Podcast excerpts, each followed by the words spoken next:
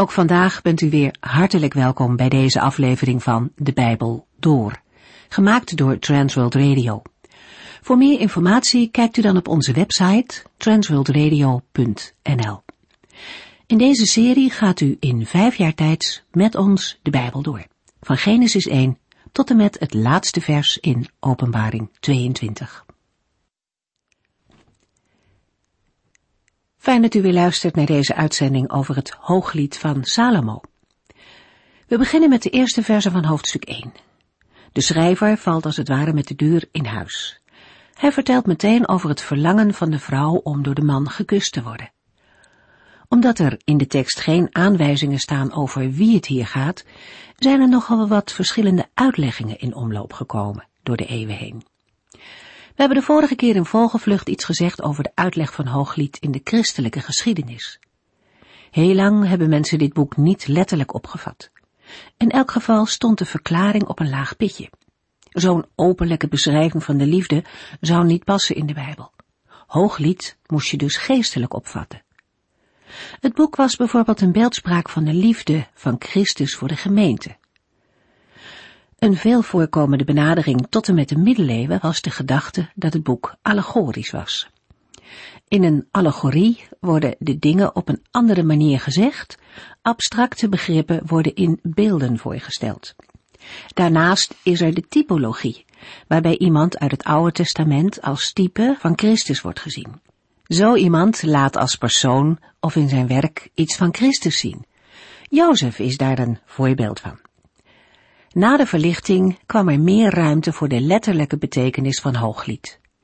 In deze tijd geven zowel evangelische als reformatorische bijbeluitleggers een letterlijke verklaring van het Bijbelboek Hooglied, verbonden aan een typologische uitleg.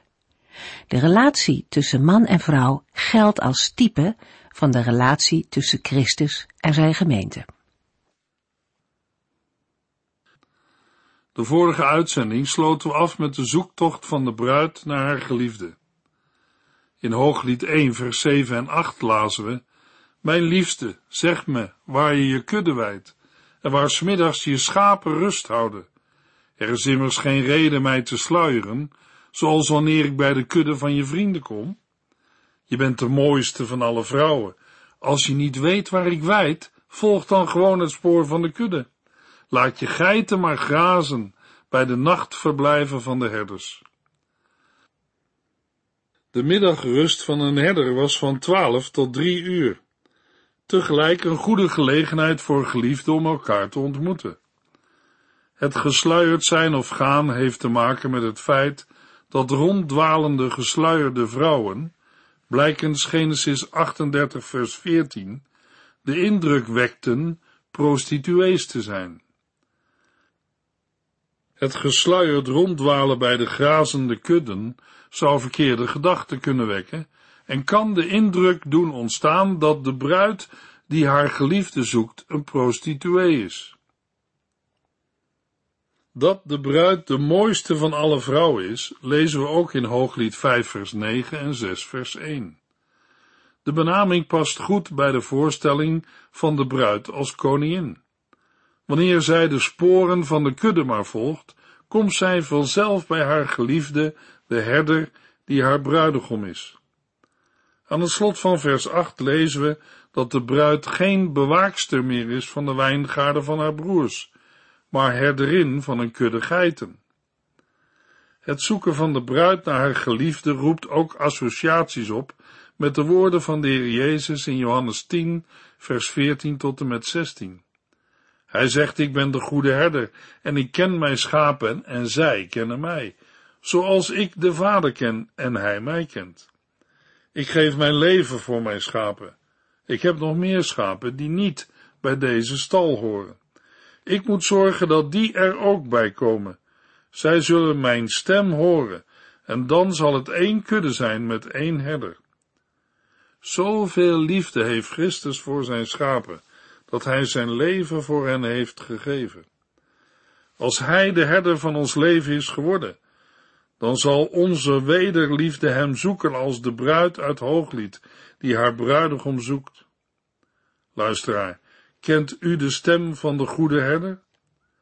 De woorden uit Johannes 10 van de Heer Jezus laten ook zien dat de Heer niet alleen de goede herder wil zijn van het volk Israël, maar ook van mensen die niet van Joodse afkomst zijn. Jezus zegt, ik heb nog meer schapen die niet bij deze stal horen. Ik moet zorgen dat die er ook bij komen. Zij zullen mijn stem horen en dan zal het één kudde zijn met één herder. Daarom vraag ik u, kent u de stem van de goede herder? Aan de andere kant, wat zal het antwoord van de goede herder zijn op uw zoeken van hem? Om het in analogie van de woorden uit Hooglied 1 vers 8 te zeggen, de Heere zal zeggen, u bent de mooiste. Wie achter mij wil komen, die neemt dagelijks zijn kruis op en volgt mij. Volg gewoon het spoor van zijn kudde, van zijn gemeente en kinderen. Graast u maar in de sappige weiden van zijn woord. Hij wijst u de weg langs kabbelende beekjes en leidt u op de weg waar zijn recht geldt. Hoe ik dat weet? Omdat de heiland zelf in Johannes 3 vers 16 tot en met 18 heeft gezegd. Want God heeft zoveel liefde voor de wereld, dat hij zijn enige zoon heeft gegeven, zodat ieder die in hem gelooft niet verloren gaat, maar eeuwig leven heeft. God heeft zijn zoon niet naar de wereld gestuurd om de wereld te veroordelen, maar om haar door hem van de ondergang te redden. Wie zijn vertrouwen op Jezus stelt, wordt niet veroordeeld. Maar wie niet gelooft, is al veroordeeld, omdat hij geen vertrouwen heeft gehad in de naam van Gods enige zoon. Luisteraar, er is toch niemand die wil beweren dat hij die gekomen is om u, jou en mij van de ondergang te redden, niet van ons zou houden. En hij die zoveel van u en jou houdt, die ga je toch zoeken met alles wat in je is? Het wonderlijke daarbij is dat hij de eerste is die ons is komen zoeken. Daar wordt de mens stil van. Daar zijn geen woorden voor. Je stamelt voorzichtig. Mijn Jezus, ik hou van u, want u hield van mij. De Heer is mijn herder, hij waakt voor mijn ziel, hij brengt mij op wegen van goedheid en zegen, hij schraagt mij als ik wankel, hij draagt me als ik viel. We gaan verder met het lezen van Hooglied 1 vers 9. Allerliefste, ik vergelijk je met de mooiste merrie voor de wagen van de farao. De geliefden hebben elkaar gevonden en spreken met elkaar. De bruidegom vergelijkt zijn bruid met de mooiste merrie voor de wagen van de farao. Dat kan voor ons vreemd overkomen en hoort niet direct tot de woorden die wij als liefkozingen gebruiken. Waarschijnlijk zal een vrouw die met een paard wordt vergeleken het eerder als een belediging dan als een compliment opvatten. In dit geval moeten we er toch anders tegen aankijken. Het punt van vergelijking is in vers 9 de schoonheid en de fraaie versieringen van de Egyptische paarden en wagens. Egypte was bekend vanwege zijn paarden en exporteerde ook veel paarden naar het buitenland. Naast de schoonheid en de fraaie versieringen kunnen ook de sierlijke bewegingen van het paard zijn bedoeld. In het algemeen kunnen we zeggen dat tot op de dag van vandaag het paard in het oosten nog steeds geldt als een beeld voor een geliefde. Farao's paarden golden in die tijd voor het mooiste wat er op dit gebied bestond.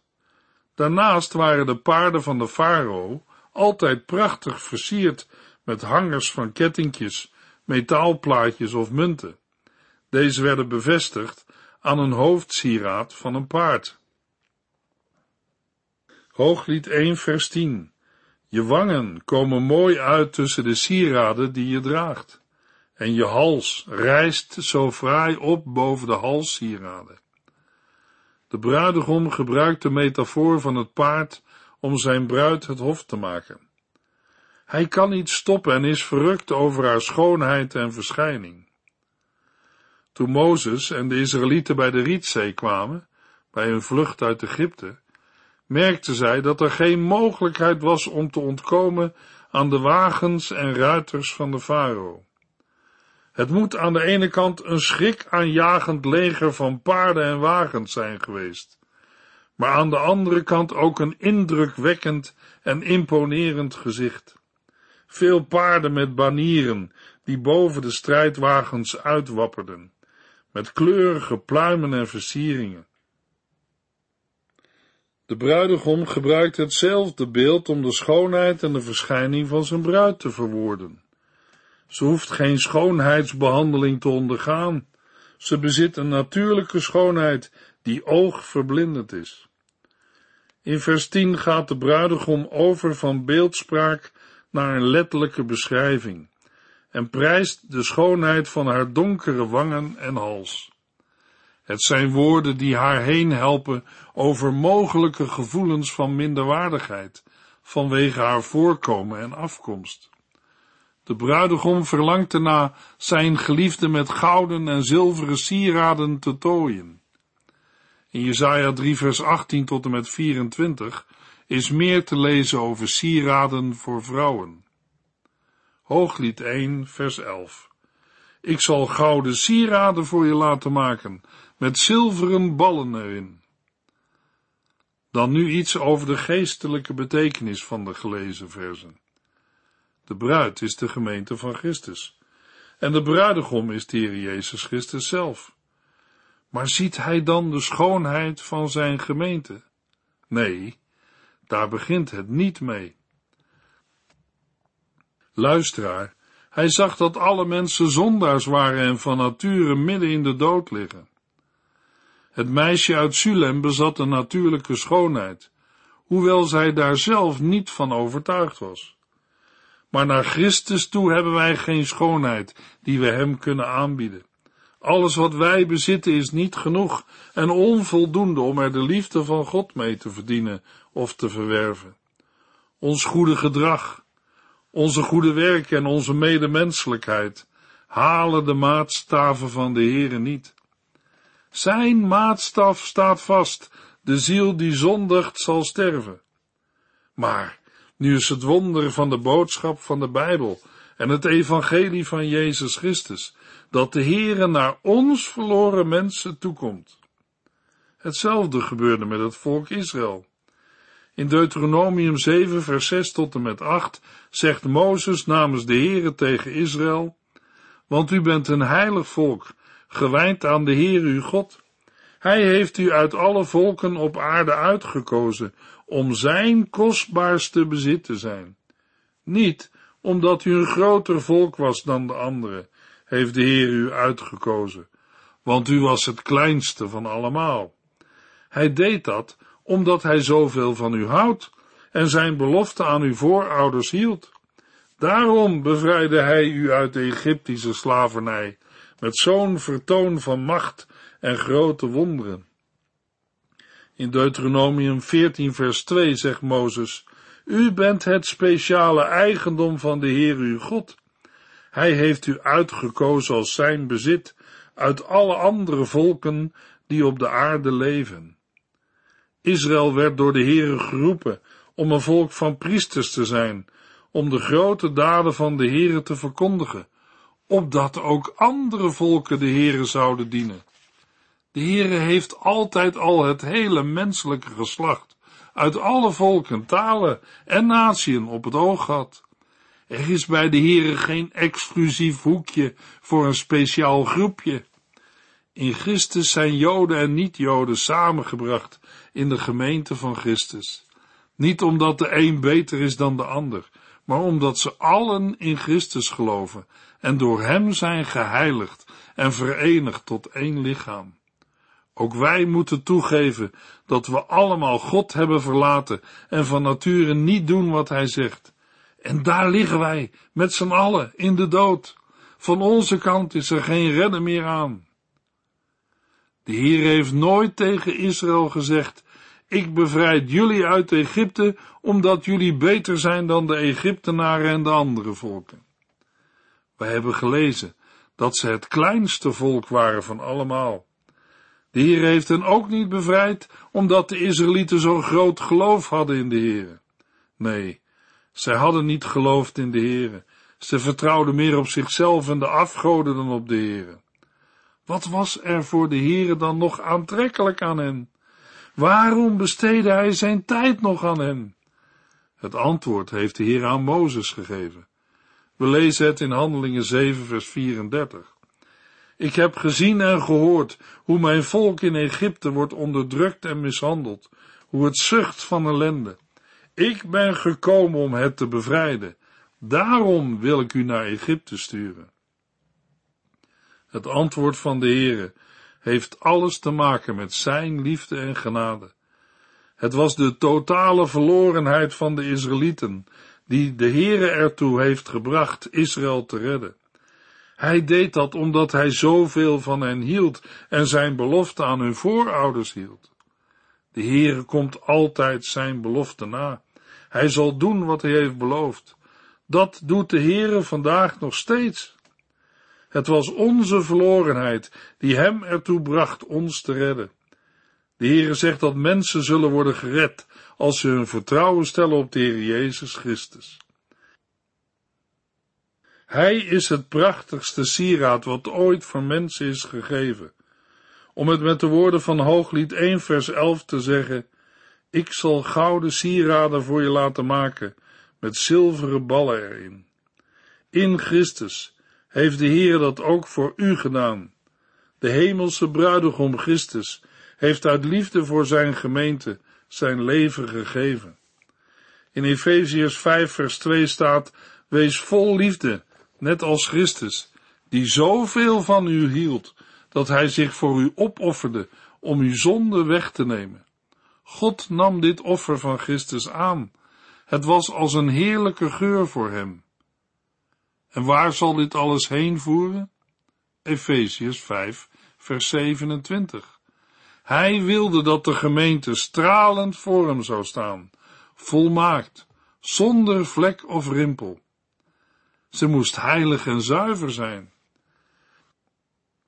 Hij heeft ons gelovigen verlost. Hij heeft de prijs voor ons betaald. Hij heeft de zonde van ons weggedaan en zijn rechtvaardigheid voor ons verworven.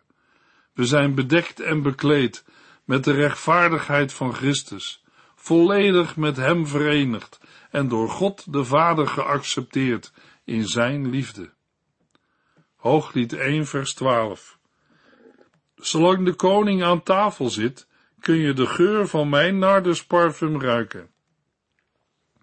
Na vers 11 en het loflied van de bruidegom op de schoonheid van zijn bruid, reageert de bruid vanaf vers 12 met beeldende taal over liefde, geuren en bloemen. De bruid spreekt over de geur van haar nardusparfum.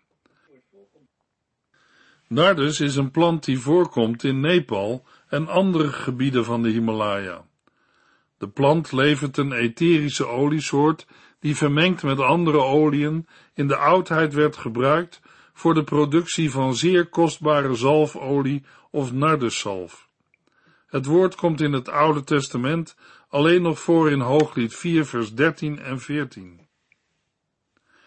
Daar nardus vooral in persoonlijke verzorging gebruikt werd, slaat dit beeld op alles wat de bruid zelf is. De geur van haar nardusparfum dringt overal door, terwijl de bruidegom in vers 12 opnieuw aangeduid als de koning op zijn rustbank aan het feestmaal aanligt.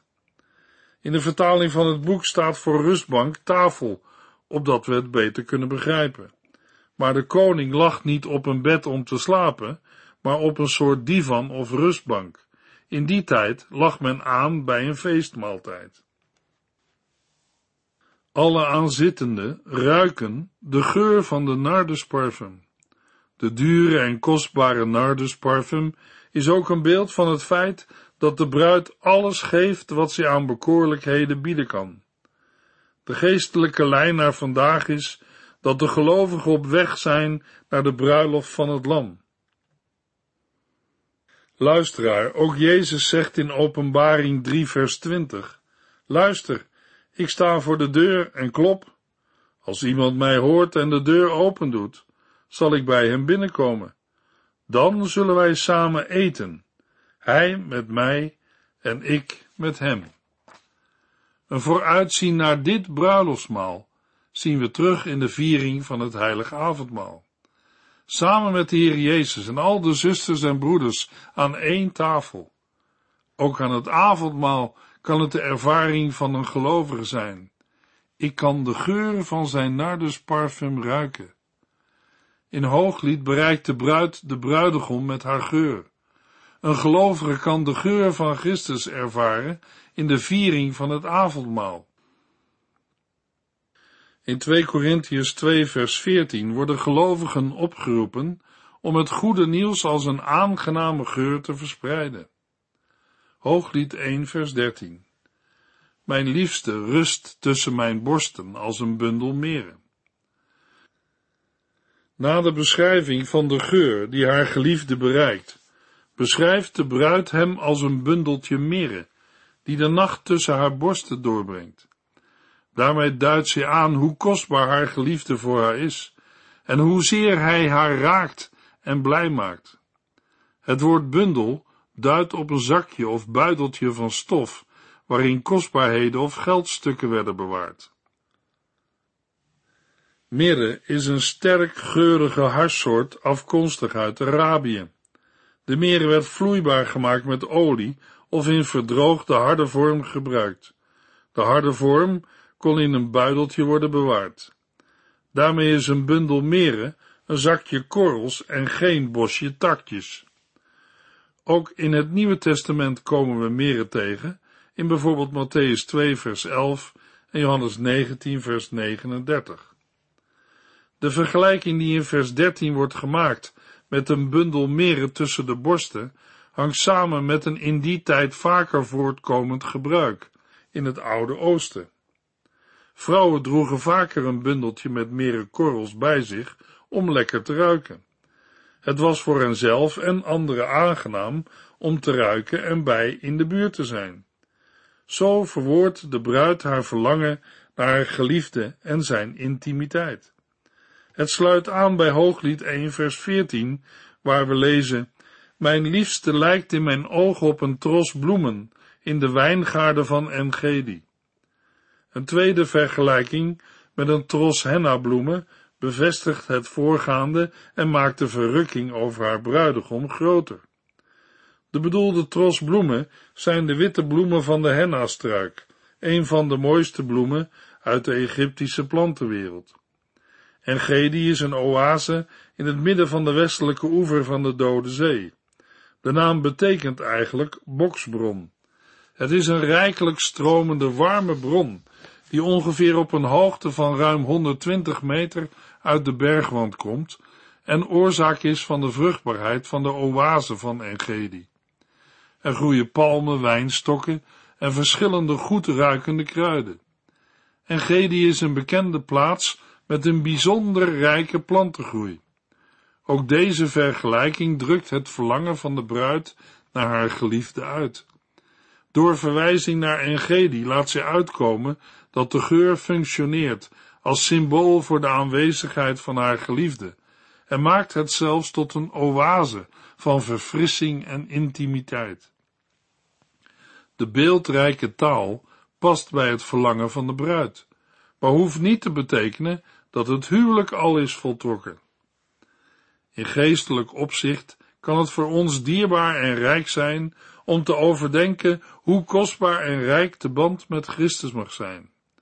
Ook de gemeente van Christus ziet met rijkhalzend verlangen uit naar de komst van haar bruidegom op de wolken des hemels. In Romeinen 8, vers 18 en 19 zegt de apostel Paulus tegen gelovigen, ik weet zeker dat wat voor lijden wij hier ook doormaken, het in het niet valt bij de schitterende heerlijkheid die God ons straks zal laten zien.